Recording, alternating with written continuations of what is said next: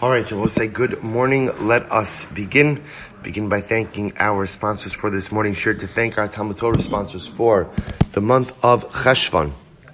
Mary Rachel Gold for dedicating all the Sherman Drushos this month in memory of Yonah Tzvi ben Yosef Chaim Elazar. To thank Noam and Leah Efron for dedicating the Shurim and Drushos this month in honor of the celebration of the 98th birthday of Noam's grandfather, Yosef Herschel ben Mordechai Halevi. To thank our week of learning sponsor Jack Bennett in memory of Givati Brigade Lieutenant Asaf Rosenfeld, and to thank our Daf Yomi sponsor for today, Pinchas Levine, for a Shlema for Yitzchak ben Chaya Rachel. So we thank all of our sponsors for the merit of our Talmud Torah, all of the Neshama Slav and Aliyah, and those who require a refuah should have one together with Kol Chol Yisrael. And with that, let us begin. So we have a lot to do today. A lot to do today. Today's daf is Chav Dalit, 24, and we left off. Okay, we left off on Chav Gimel Amid Days at the Gemara Ibayluhu. So let's remember again, the Mishnah said pretty much like in the middle of the daf. So the Mishnah said that there was a Chatzar Gdol, there was a large, a large courtyard in Yerushalayim that the Mishnah said was called Beis Yazek. It's called Beis Yazek. And remember again, the witnesses came there. That was the that was kind of the meeting point. That was the meeting point in Yerushalayim where everyone gathered to be ready for their drisha v'chakira, their cross-examination about their testimonies. It says the Gemara, Bailahu, Beis Yazik Tanan or Beis Yazik Tanan. What was the name of this place? Was it Beis Yazek with an ayin or just Beis Yazek without the ayin? So the Gemara says Tanan, Beis Yazik Tanan Lishna Ma'al So is it Beis Yazik with an ayin? In which case, again, the name has a positive connotation because the name comes from the, from, from the derivative of here. Gemara quotes the pasuk. Gemara quotes the pasuk in Yeshaya, Vayaskeu Vayisalakehu. So we'll say in this case over here, if you look at Rashi, Vayaskeu Siyag Begeder Avonim, Saviv Saviv Be'igol Kamotabas. The Lashon of Vayaskeu means to go ahead and surround an area with a fence. So Vayaskeu means literally they surrounded it with a fence and they removed the rocks. They removed the rocks. So ultimately a prophetic reference to Yerushalayim. So is it based Yazik with an ayin, representing that this was a great place that wasn't closed, right? It was an enclosed area. O Dilma base Yazik Tanan, or maybe, perhaps it's base Yazik without an ayin, in which case Lishna de Tsarahu. It represents a lashon of tsar, a lashon of suffering. How soki dechsiv v'hu ba'azakim. He was bound with chains. He was bound with chains. Amrabai Tashma. So I'll say, so which one is it? So here's what's interesting. What the Gemara is asking was, how did Chazal kind of label or title this particular place? Did they call it a place of, of joy, right? Beis with an ayin, or a place a little bit of like difficulty because everybody's stuck there? To which the Gemara says, Amrabai Tashma, Sudos Gedolos Hayu Osim Lahem. Sham Lavo. What did the Mishnah say? They used to make beautiful seudos in this place that people should be should be should, should feel comfortable coming. They should come regularly. So also the fact that they made seudos gedolos, what does that sound like? That sounds like it was a pretty happening, happy place. But said this is incredible. Dilma Tarti Havo. It's possible that the name of the place was both Yazek with an ayin and Yazek without an ayin. Meaning what? It was very nice to be there because there were sudos gedolos but at the same time, because they were confined, at least initially, to this place, it was a difficult situation to be in for an entire Shabbos. So if Rabbi said, the Gemara just says it's possible that the gathering place had elements ultimately of Simcha and also of Tsar, which is such an incredible mussar if one thinks about it, that sometimes in life, anytime you're in a situation that you don't want to be in, even if halacha lemaisa, it's objectively a good circumstance. If you don't want to be there, it could be an terrible, incarcerating type feeling. So here you have a situation where these edim are coming, beautiful service. They're coming to go ahead and give edos. There's beautiful seudos. But if you don't want to be there, then at the end of the day, it becomes a limiting, difficult, tsar-like existence. You know, I will say this is very quickly. This Surah Chaim Shmulevitz, quotes this idea by the episode in the beginning of, right after David HaMelech dies. And he, right, actually, I'm sorry, before David HaMelech died, very quickly, he calls Shlomo to his bedside and gives Shlomo a series of instructions. One of the things he tells Shlomo is to take care of Shimi ben Gera. Shimi ben Gera was the individual who came and cursed David when David was fleeing Avshalom.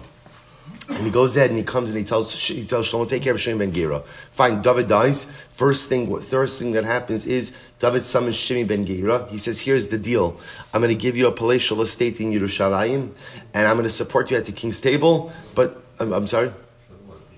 Shlomo, what did I say? Did I say David? Okay, sorry. So, so the idea, so Shlomo goes ahead and summons Shimi ben Gera and says, I'm going to give you a palatial estate, support you at the table of the king. One condition, you can't leave Yerushalayim.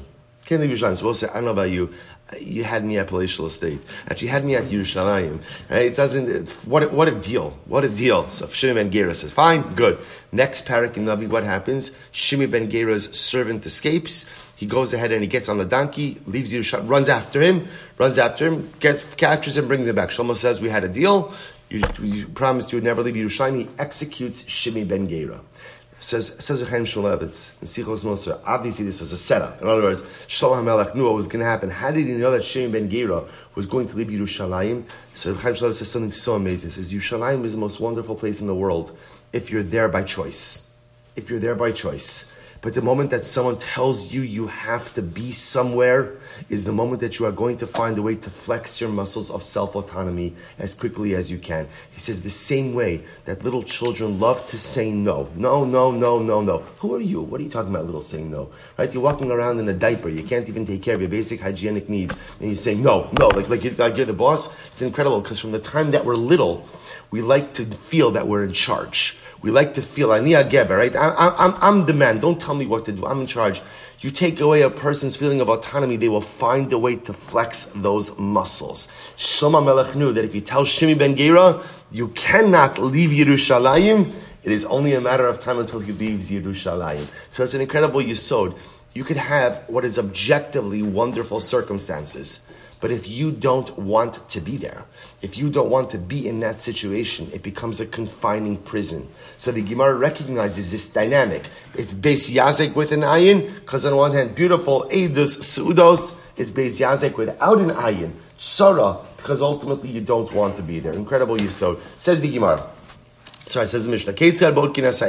How do you go ahead and how do you go ahead and check or ident- I should say um, examine the witnesses. Zug Sheba Rishon, both Kinoso Rishon. So first of all, you take everybody in one at a time, right? Would literally the first the first pair that comes, you bring them in first. Now not as a pair, but individually. So Rish, so the Gemara says, both Kinoso Rishon.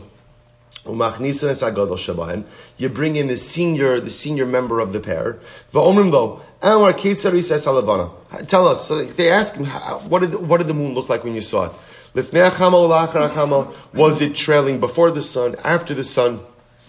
Lidroma, was it to the north of the sun, the south of the sun?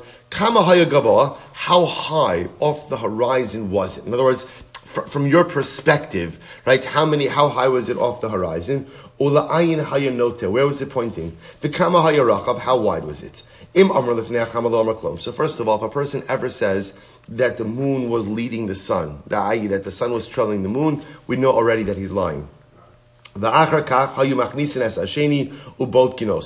afterwards, they would repeat this same process with the second individual, right? With the second aid. If it turns out that the testimony of the two witnesses line up, Ultimately, we have a solid testimonial unit. We can be Makadish the Chodesh. Ushabos, listen to this. So here's what's fascinating. Ushar kol zugos. What about all the other pairs of witnesses? Sholim osan rashe dvarim. Tabose, here's what's fascinating. So remember again, you have this, you, you could have, I, I don't know historically how many people showed up for Kiddush HaChodesh in general, but clearly from the Mishnah's perspective, you could have a lot of people showing up. So imagine for a moment you have a lot of people who showed up, but yet you got everything you need from what? From the first set of witnesses. What do you do with everyone else? What is it like jury duty? You know, thank you for your service. You know, thank you. Go home. So you know, here's the difference. By jury duty, you're relieved, right? You're, you're besimcha when they tell you to go home, even though you did absolutely nothing. I mean, you did something by showing up, but you're more than happy to be excused after having shown up. But here, what they were concerned about was as follows. So the Sharkolat Zukos, Sholin Osa Dvarim. They asked every pair of witnesses questions. Right? In other words, they did not just say, thank you for coming, thank you for your services, and they interviewed everyone. Again, not necessarily an exhaustive interview, lo not because they needed these witnesses. nefesh, Bishvil shiuhura gilim lavo. This is incredible, I will say. Why? Why? They didn't want people to feel demoralized.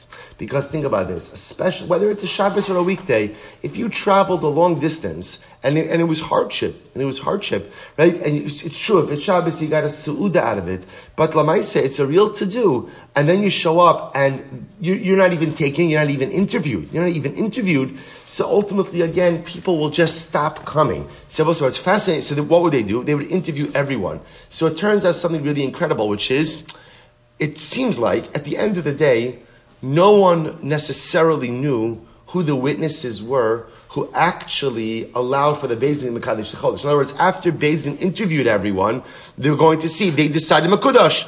But Lav Dafka that anyone knew whose testimony it was that actually went ahead and solidified or allowed Beis Din to make that decision. And therefore what? Everyone feels chashiv. Everyone feels important. And they both say such an incredible Musar Haskell. If people feel extraneous, if people feel marginalized, if people feel unimportant, they'll just simply walk away. The Yisod, again for Beis Din, which is the Yisod in general in community, is to make people feel that they matter. To make people, and this is so incredibly important, how do you make people feel like they matter? So again, on a most basic level, give them the time of day. We'll say, you know, in the shul we, speak, we were speaking about this last night, right? On, on, a Shabbos, you go over, you say good Shabbos to someone, you say Shalom Aleichem to someone, you offer them a seat, you offer them a siddur. The worst case scenario is they say, by the way, I've been here for 30 years, right? You know, that's, that's the worst case. But the best case scenario is, is you make someone who might otherwise feel marginalized feel chashuv right? That's the incredible yisod. See here, Din. We'll say Din doesn't have better things to do. They're literally, this is the possibility they're, gonna, they're going to interview hundreds of other people. Just for what purpose? So that no one should feel extraneous, insignificant, or marginalized. And by the way, the members of Din are just as busy, if not busier than we are. And if they could take the time to make a Yid feel special, to make a Yid feel engaged, to make a Jew feel that he's part of the group, then how careful we have to be with that as well. Such an incredible yisod. Says the Gemara, by the way, the question of whether or not the moon was in front of the sun or to the north is the same thing. Similarly, again, after the sun or to the south is the same thing. Amr Abaye, Abaye says, no, here's what it means. The Gemara was asking as follows. The question they asked the Adim was the indentation of the moon. Was the indentation before the sun or after the sun?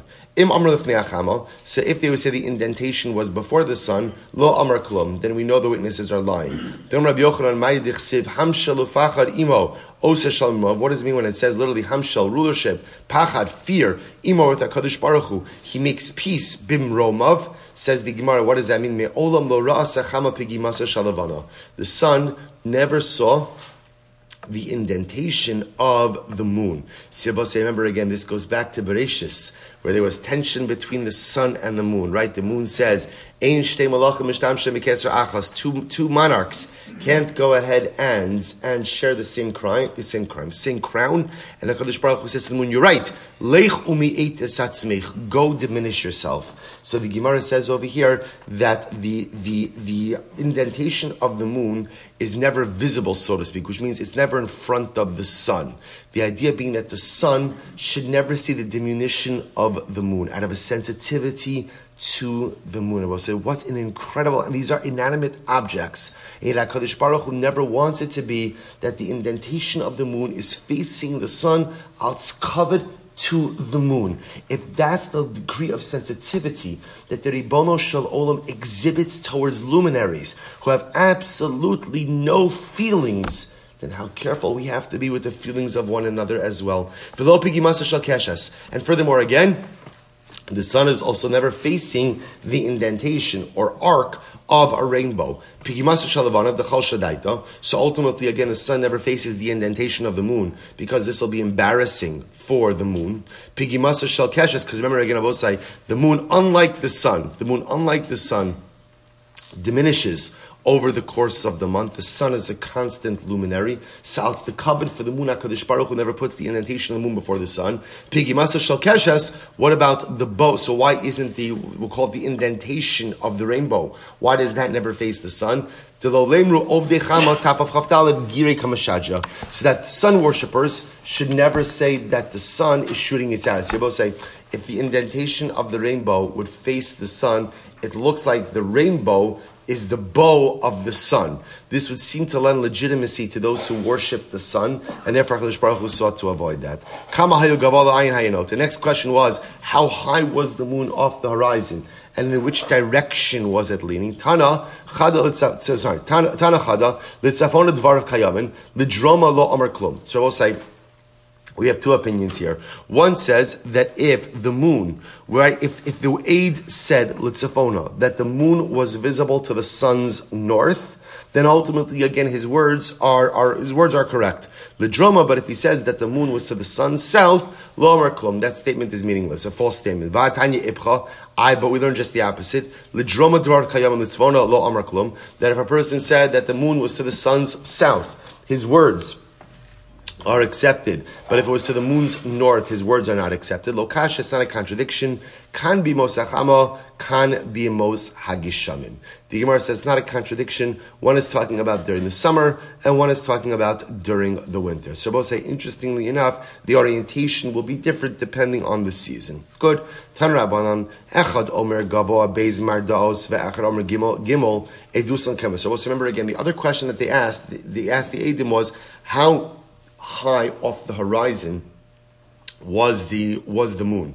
So let's say one guy says, one eight says the moon was two mardos. Mardo, mardea is an ox goad, right? So if a person says, oh, it was it was the, the height of two ox goads, we'll say obviously this is from the person's perspective, right? From when I'm looking at the moon, how high it looks to me. So what? So eight one says it was two ox goads. Omer gimel. The other guy says three. Edusan kayemes. That is considered to be an intact testimonial unit. Why? Why I will say why?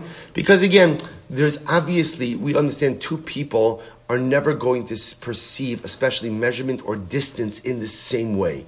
So as long as they are in the same ballpark, that's absolutely fine. So one says two, one says three, that works. However, echad omer gimel ve'echad omer hey, a dusan betela. I. But if one says two ox or I should say three ox goads, and one says five, already again they can't combine because that's too much of a differential.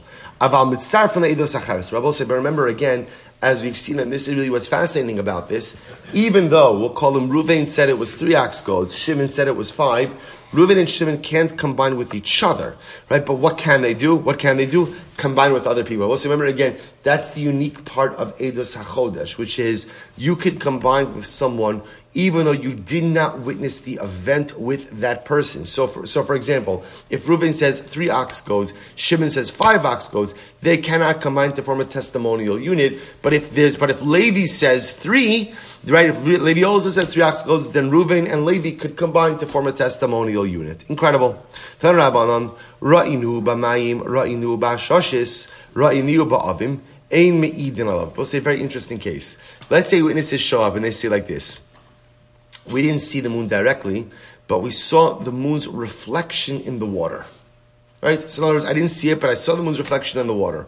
Or we saw Ra'inu Ba'ashajas. Literally, we saw, it, we saw its reflection in a lantern. Or Ra'inu Ba'avim. We saw it through in the clouds. In other words, that we didn't see the moon clearly, but we saw the moon was there through the clouds. Ein me'idin love. So say, so, so that's not, that's not proper edus. That's not proper edus. So the Gemara says, so the Gemara says, however, um, Chatzyav b'mayim, v'chatzyav ba'avin, chatzyav ba'ashashes, ein me'idin alav. Similarly, if they said, we saw half the moon in the water, half the moon through the clouds, half the moon through the lantern, ein me'idin alav. Also, that doesn't work. So the Gemara says, that doesn't make any sense. Hashta, kula amrat lo, chatzemibai. So I'll say, I don't understand if it doesn't work to say I saw the full moon's reflection in the water, or through the clouds, or through the lantern, if that doesn't work, then what? Then what? Certainly seeing half of the moon reflected in the water, reflected in the lantern, or through the cloud is not going to work. El this is fascinating. Chetziyav b'mayim v'chetziyav barakia. Chetziyav ba'avim v'chetziyav barakia. Chetziyav ba'ashoshes, chetziyav barakia in me'idin. What it means is like this, Rabbi saying. What happens if you caught a partial glimpse of the moon reflected in the water, and a partial, and you actually saw part of the moon? So in other words, I saw part of it reflected, and I saw part of it with my own eyes. I saw part of it out of the cloud clearing, part of it in the clouds, part of it reflected in the lantern, part of it regular. So does that work? To which the Gemara says no. So therefore, both say these are two cases over here, right? So case number one, case number one is that halacha lemaisa even if you saw the moon in its entirety, but you didn't see it directly, you saw it reflected, or you saw it through clouds, that will not work. Similarly, if you saw half of the moon normally and half of it reflected, that will not work as well. Next case. Ten This is fascinating. What happens if witnesses say, we saw the moon, but then we didn't see it anymore? We saw it, but then we didn't see it again. Amy Eden Alav, this does not work, right? They cannot give testimony based on this. So the Gemara says, what does that mean? What does it mean? That witnesses have to be constantly looking at the moon? In other words, it was like the the way this works is how you see the moon, and then what? And then what? You move on with your life. In other words, you're not standing there staring at the moon. I mean, that's beautiful and everything, but Lamaisa, you go, you got to get to Yerushalayim, you have things to do. So what does it mean? In other words, that, isn't that the typical case? We saw it, and then we stopped looking. So what does it mean? The Gemara says, this is incredible. Uh, Amra Abaye Kamar, Ra'inu me'elenu, v'shavnu liros midatenu, v'lo ra'inuhu. Suppose say this is fascinating. What does it mean? It means that the witnesses say like this: We were looking, just kind of just stop looking around, and we happened to see the moon. We happened to see the moon. But then what? But then what? Then we realized, oh, Rosh Chodesh. So we looked again, this time really in order to be able to look for the purpose, ultimately being able to give Eidos. And what happened? When we look back, we couldn't find it. We couldn't find it. So we saw it, we know, we, and we know what we saw, but when we saw it the first time, we were kind of just glancing, right? Just looking around, and it happened to come within our ocular range, right? And then when we tried to look back to see it again, we could not find it. This does not work. This does not work. They can't give this based on this. Why? My timer. Amor ah. kubisa de'iva ba'amahu dechazya. Because maybe what they ended up really seeing the first time was, literally, literally translated, is a sliver of a white cloud. In other words, maybe what they thought was the moon was not really the moon was not really the moon at all. And therefore, by definition, because there was no das, they cannot go ahead and give Eidos. So I will say, really fascinating halacha, which, which again, it makes sense. In other words, in general, in order to be able to give, what the Gemara is saying is, in order to be able to give Eidos on the Chodesh, you would have to really go ahead and be looking at the moon for the purpose of really seeing the moon. But if you just happen to see the moon, and then when you look back again, you couldn't find it, it's just as possible that you really didn't see the moon the first time, but rather you saw something that looked like the moon. It requires kabbalah, which I will say is such an incredible yisod in life as well, because sometimes we see things and we kind of see things in passing. And we think as a result of just seeing something in passing, we see someone do something, we see someone act a certain way, we observe a particular event, and we think we have it all figured out. When in fact, the Gemara says, if you just, if you're looking at something bekavana, and you're really concentrating and you're really focusing, maybe you could find, maybe you could understand what it is. And even then, you have to go to Beis Din for drisha v'chakira, right? You have to really make sure that what you saw is what you really saw. But all the more so, if you just kind of see things casually, you happen to observe something, you happen to hear something, you happen to see something, don't rely on your perception of events to create a reality. Because more often than not, what you be, what you tend to see and to take in casually is not taken in with a discerning eye, and what you see is often not necessarily what the truth is. An incredible yisod for how we interact with each other and how we just look at different situations in life. Mishnah. Rosh Beis Din Omer Mekudash. So we'll say, so now at this point now we're moving forward. Right? So witness, so the testimony has been accepted, everybody has been interviewed. Rosh Beis the head of the Beis says, Mekudash. He declares the new month. V'chala'am onin acharav mekudash mekudash. And everyone answers after him, mekudash mekudash, sanctified, sanctified. Now the Mishnah both say, bein shinira bismano, bein shalonira bismano mekachinoso. So the Tanna Kamma says, the process of Kiddush HaChodesh, as outlined so far, is followed whether the moon was seen in its time. Now, remember again, that Lashon of Nira Bismano means what? On night 30 on night 30. So whether the moon was seen on night 30, in other words, I should say differently, this process is done whether Beis Din is declaring the new month on day 30 or on day 31. Okay? Rebbe Lazar Reb Tzadok Omer, no. Im lo nira in mekachinoso shamayim. Rabbi Elazar Bar says, no, that is incorrect. The only, this is fascinating. Rabbi Elazar says the only time Kiddush HaChodesh is done is when Rabbi say on day 30. On day 30. Why? There's no Kiddush HaChodesh on day 31. Why is there no Kiddush HaChodesh on day 31? Because the system takes care of itself. Because if I recognize that no month could be longer than 30 days, by definition, if Beis Din has not declared the new month on day 30, then again, by definition, day 31 is Rosh Chodesh. And Rabbi Lazar Sadik says there is no need for any process. That is a de facto process that happens without the Beis Din. So Rabbi said this is really fascinating. So you have the Tanna Kamma saying Kiddush HaChodesh is always done. This process of the Rosh Beis Din saying Mekudash, everyone else saying Mekudash, Mekudash, this is done whether they're declaring um, Rosh Chodesh on day 30 or day 31. Rabbi Sadik says no, only if they're doing it day 30. But if they haven't declared something on day 30, day 31 is de facto Rosh Chodesh. Says the Gemara, Rosh Beis, Minhani Mili. So say, from where, where, where do you know this process about Makudash, Makudash, Makudash? Where, where does all this come from? Minhani Mili. So says the Gemara. So Amr Chiya Bar Gamda, Amr Yossi Ben Shaul, Amr Amr Rabbi, Amr Kra, Vaidaber Moshe Moadei Hashem. So we'll say the pasuk says Vaidaber Moshe. Moshe Rabbeinu spoke out the Moadei Hashem. Mikan Sherosh Beis Din Omer Mikudash.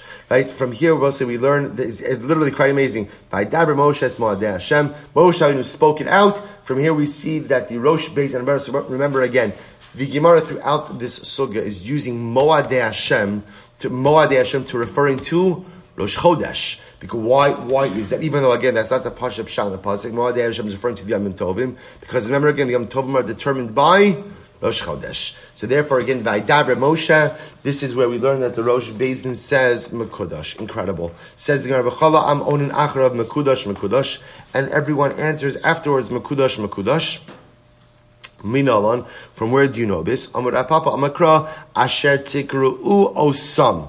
Because the pasuk is Dabra ben Esav Amarta Le Moadei Hashem Asher Tikru U Osam. The cloud also has to call out the Moadim. So the Gemara says, Kare Be Atem. Instead of saying Osam, vocalize it as Atem. Right? You have to call out the Moadim as well. And hence, hence, Klal Yisrael says, whoever's there says, Mekudosh, Mekudosh. Ranacha by Yitzchak Amar Elehem Moadai. Heim Yomru Moadai.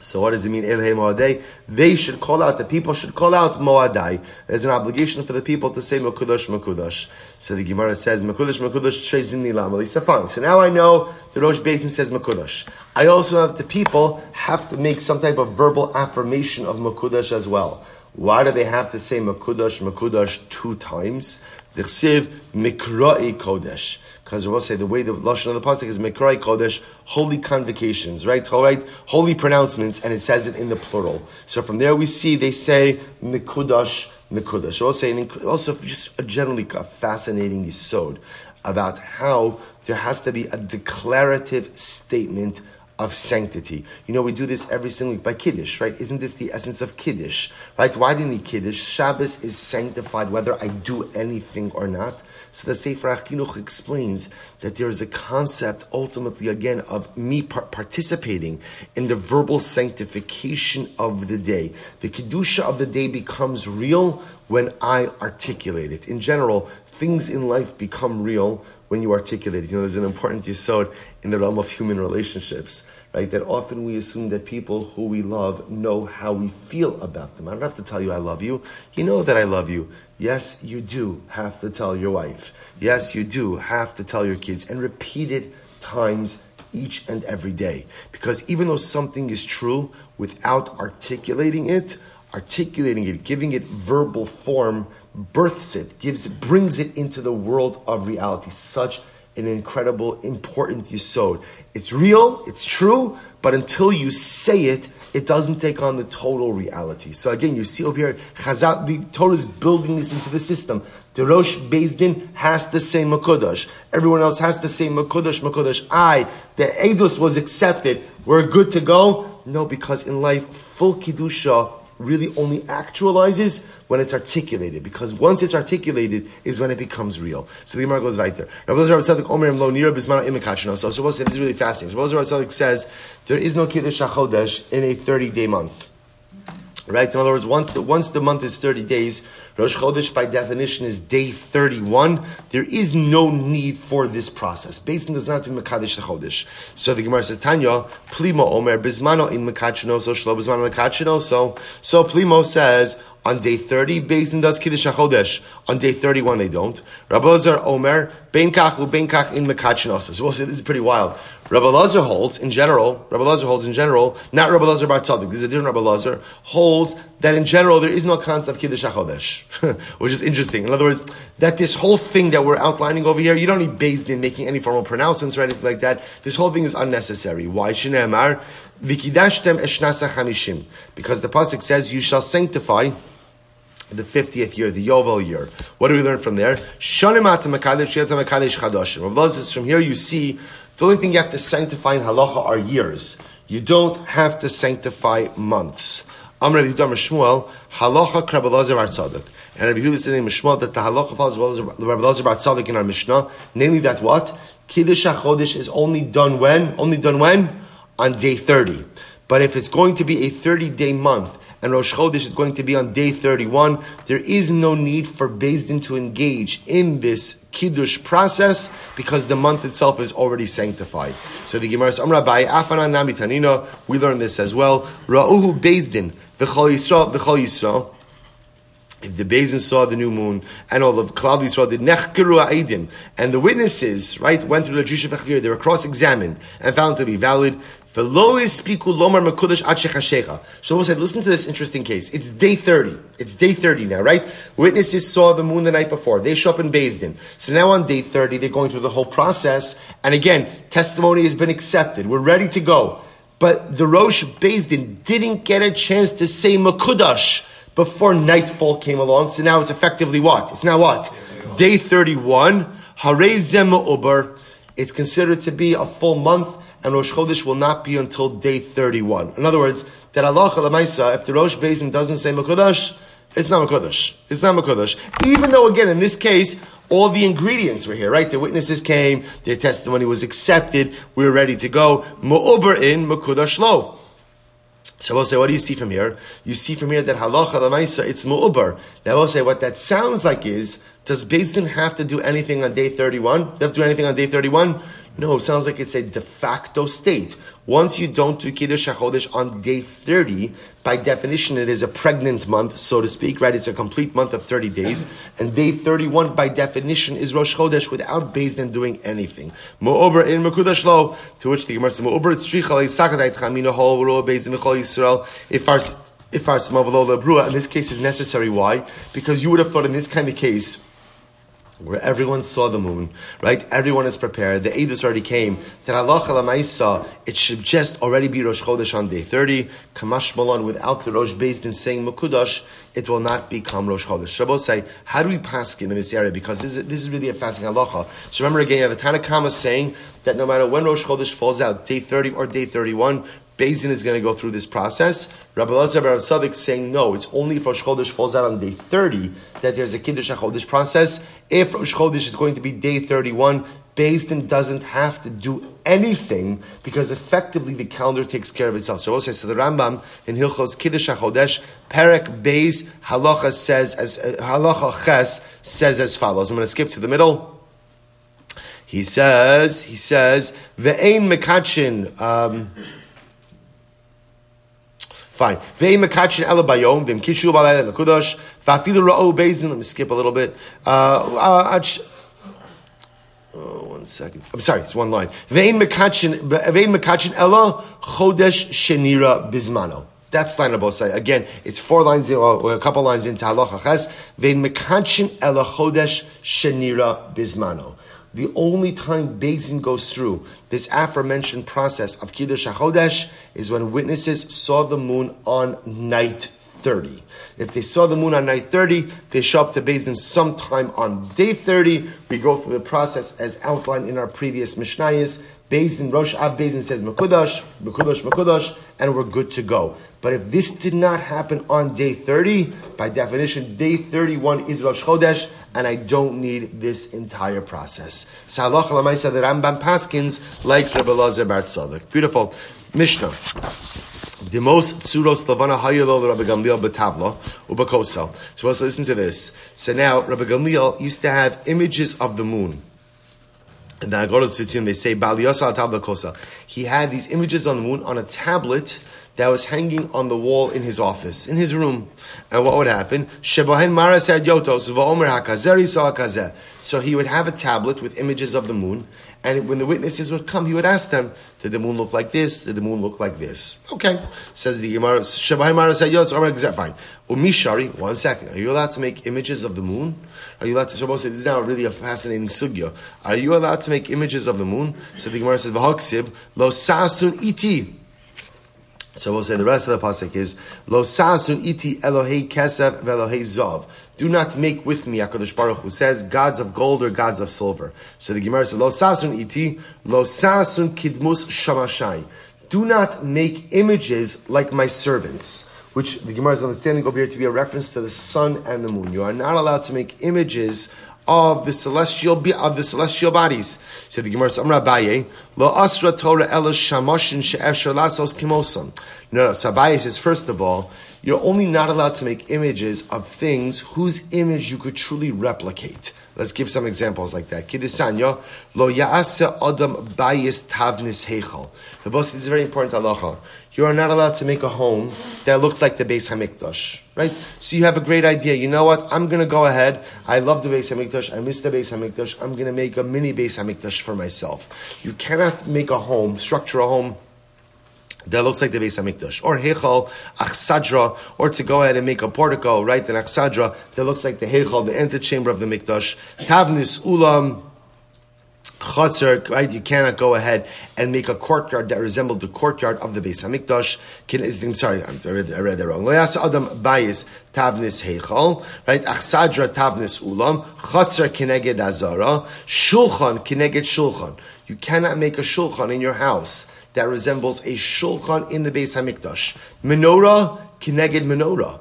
You cannot make a menorah in your home. This is very important halacha. You cannot make a menorah that looks like the menorah of the Beis Hamikdash. So the idea is you're not allowed to replicate certain things that are. So I'll say now. Here the example is all Beis Hamikdash focused, right? You not cannot make a replica of anything used in the mikdash for your own personal use. So what can you do? I'm sorry. So, halachic discussion. Aval osa, aval osa amud beis, aval osa shal chamisha, v'shal shisha, v'shal shmona, v'shal shiva. But let's say in the menorah case, what you can do is you can make a menorah that has five branches, six branches, eight branches. V'shal shiva lo yasa.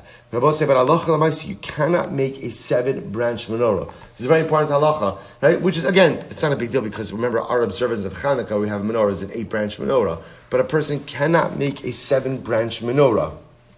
Now listen to this. Afilu, afilu shel shar mine matachos. And by the way, even out of other forms of metal. So other you would think like this. Maybe the only prohibition to create a seven branch menorah is if what? Is if it's made of gold, like it was in the Beis Hamikdash. To which the Gemara says, no, even if it's made of a different metal, you still can't do it. Rabbi said this is an incredible Gemara. Rabbi Yossi Yehuda Omer Af Shel Eitzlo Yasa. Forget about metals. You can't even make a seven branch menorah out of wood. Now, why not? I will say this is an incredible Gemara. We, if you remember again, I know you remember, we actually had this Gemara in Menachos. Remember? Excellent. All right, so I'll say, so now watch this. So listen to this. You're going to remember as soon as you read it because there's not a lot of Gemaras you remember from Menachos. But, but this, this one I'm going to remember. The Gemara says as follows. The Gemara says, Lo yasek, because Rabbi Yossi over Yehuda Omer Av Shal Eitz Lo yaseh. You can't even go ahead and make a menorah out of wood, a seven branch of wood. Why? Kederech sha'asu malchei beis chashmonai. Because listen how beautiful this is. When the Chashmonaim, when the Maccabim first defeated the Syrian Greeks, and they came into the Beis Hamikdash. See, both say there's a part of the story that no one realizes, which is everyone focuses on the absence of oil in the Mikdash there was something else that was missing. Namely, what? The menorah. Right? The menorah was made out of solid gold. Anything that was worth anything in the Mikdash was carted off by the Syrian Greeks. So forget about finding oil. Forget about finding oil. there was not a menorah in the mikdash. So what did the Chashmonaim, listen to how beautiful this is. What did the Chashmonaim do? So the Gemara says, So the Chashmonaim will say, made a menorah out of wood. Well, we'll see actually what they did. They made a menorah out of wood. So the Gemara says, Amrullah, Misham Raya, is that true? That's, that's what they did? Misham Raya, Shipudin Shalbar Zahayu. So we'll say, here's what's interesting. There's two versions of this.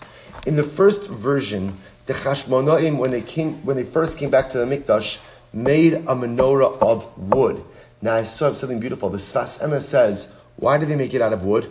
There's a practical reason why they made it out of wood, which is why, which is why wood is not mekabel tuma. Wood is not mekabel tuma. They were all Tmei Mason. Remember again, this has to do with the oil as well, right? This idea that producing oil in a state of Tara, so they were Tmei Mason. So the Sfas says they made the menorah out of wood so that the menorah itself would not contract tumah will not contract tuma. So the Gemara says, so the Amrulo, there's an alternate version. Mishamraya, Shipudin Shalbar You know, they didn't make the menorah out of wood. They made the menorah out of Shipudin Shal Barzal. Shipudin Shal Barzal are spits of iron, which sounds a lot like spears. Sounds a lot like spears. So they made the first menorah out of spears, out of pieces of iron. The chipum, that what happens? The chipum babats. And then later on, they coated it in bas as tin. Heshiru, they became a little wealthier. Asam shal kesef, they coated it with silver, they made it out of silver. Chazur Eshiru, and then sometime later on, Asaum shal zav. Ultimately, again, they made it out of gold. So I'll say, isn't, first just, isn't this an incredible Gemara? The Chashmonaim come back that first Hanukkah, and what do they make the menorah out of? Either potentially out of their spears, out of just pieces of metal, or out of pieces of wood. Which I will say, such an incredible yisod. Also, I want to point out, What's the halacha, by the way, if you don't have a proper klisharis? What's the halacha if you don't have proper klisharis in the base of Mikdash? What's the halacha? You don't have to do the avoda. The same way, by the way, what happens if you don't have ritually pure oil? What's the halacha? You don't have to kindle the menorah. We'll say the entire said it's, it's not for now, though it's good. It's almost Rosh Chodesh Kislev, so it's good to get started in Hanukkah. The entire Yisod of Hanukkah is doing the best with what you have at hand. That is the entire Yisod of Hanukkah. We so often think that in order to go ahead and produce results, you need, you need perfect circumstance, right? I need everything in place in order to become the best version of myself, in order to accomplish, well, you never have everything in place. The whole Yisod of Hanukkah is take what you have. Take whatever life has given you. Take whatever circumstances are present and maximize them. Don't lament how compromised they are. Don't lament how unfair it is. Take what you got and make something happen. That's the entire Yisod of Hanukkah. You've got wood, make a more out of wood. You have spears, make a more out of spears. When your circumstances improve, says you, you, you'll, you'll up your game a little bit. But right now, take whatever you have and create light. So the Gemara says, so remember, again, let's get back to our issue. We're bothered by the fact that Rabbi Gamliel is making images of the moon. Because Bepashtos, that doesn't seem to be right. So the first answer the Gemara wanted to give was as follows. The only time you're not allowed to make replicas of things that serve God is when they're replicas that you are capable of making. So for example, I can't make a house that looks like the Beis HaMikdash. I can't make a menorah that looks like the menorah of the Beis HaMikdash. But things that you can't really replicate, like the moon, like the moon. I can't replicate the moon. I can't do that. So that the Gemara wants to suggest should be permitted. So the Gemara says, Is that true? That just because you can't fully replicate something, that right, uh, one of the servants or attendants of God, that you're allowed to make it. Vatanya, we learned, oh, this is incredible. Lo sasun iti. Don't go ahead and make with me. Lo sasun kidmos shamashai hamisham shelafanai b'maro. Maro. Baruch says, do not make replicas of my servants in the heavens. So don't make a replica of the sun, don't make a replica of the moon. Samra Abaye, Abaye says, Abaye says, Lo asra Torah elo demus arba ponim. Bahadi adadi. So Abaye says, this is actually a very specific prohibition to make, to make something that has four faces. Now, what is this talking about over here? So this is referencing the prophetic vision of Yecheskel that talks about the throne of HaKadosh Baruch Hu. And the Navi speaks about the idea that on the throne of HaKadosh Baruch Hu, there are four faces, right? The face of an Adam, a person, the face of a shar, an ox, an ari, a lion, and a nesher, an eagle. So Abaye says you cannot go ahead and make the image of Hakadosh Baruch Hu's celestial throne. So you can't make a four-faced entity that makes it looks like you're creating Hakadosh Baruch Hu's throne, but everything else is going to be okay. Elamiata, so really, Elamiata, based on this, Pirtzuf Adam L'chudei Tishtari, are you allowed to make a human image? Is that true? Are you allowed to make? Are you allowed to make a human image? So the Gemara says, "Alama Tanya." Why did we learn? Kala pirtzufos mutarin chutz mi pirtzuf adam. In general, you could make an image of the face of any other creation, but you are not permitted to make the image of a man. Right? So we'll say you can't make it the image of a man. So the Gemara "We'll say now again." This is to be a fascinating sugya. Like, what are we talking about over here? Are we talking about like a painting? We're we talking about a photograph? But pashtus not. What are we talking about?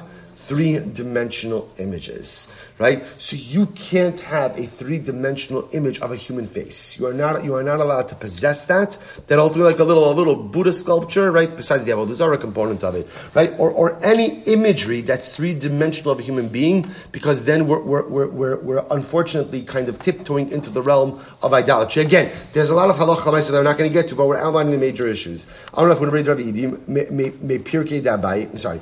I'm Rav Huna Rav Idi, Mipiger de Abayi Shmiali, from the shear of Abaye, I heard the following. Lo tasun iti means lo sa'asun osi. When HaKadosh Baruch Hu says, don't make with me, the way it's supposed to be read is, lo sa'asun osi, do not make me. And I will say, what does that mean, do not make me?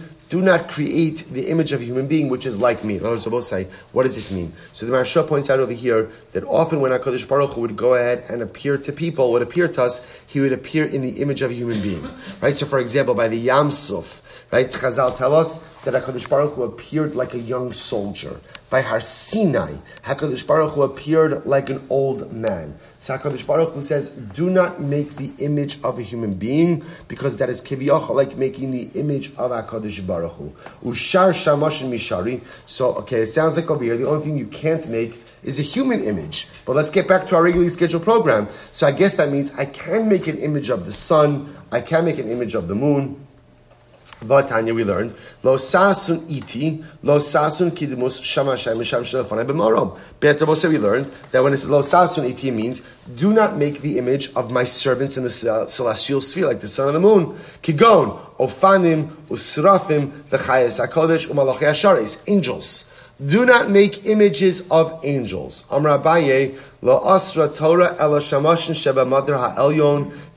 Only the Torah only asr things that live in the upper celestial sphere. What lives in the upper celestial sphere? That seems to be the Malachim. Rashi says over here, Shvi, Iti, Mazalos. So again, what can't you make? The things that live in the upper sphere. What lives in the upper celestial sphere? Malachim. What dwells in the lower celestial sphere? Sun, moon, stars. Those you can make. The Mishari, is that true? You can make things that live in the lower celestial sphere. Vatanya, we learn, Asher Bashamayim, Lerabos Chamo Ulevana Kochavim Mazalos. When it says in the Shamayim, that comes to include that you cannot make an image of the sun, the moon, and the stars. Mima'al, Lerabos Malachi Asharis. And ultimately, again, when it says above, means you can't make an image of the Malachim. Kitanya hi avdam. When we're talking about that, we'll say means to worship. So we'll have to stop over here for today. So I'm going to stop kind of mid sentence. So we'll say, so here's what we're holding. We know the Torah tells us that I cannot make the image of the servants of HaKadosh Baruch Hu. So here's what we know so far. The things that I'm clearly able to replicate, like physical structures, a Beis Hamikdash, a menorah, a shulchan, that I know I can't make. The shaila is, what about the other servants of HaKadosh Baruch Hu? Namely, again, specifically, the servants of Hashem that dwell in the celestial sphere. Now we've been identified.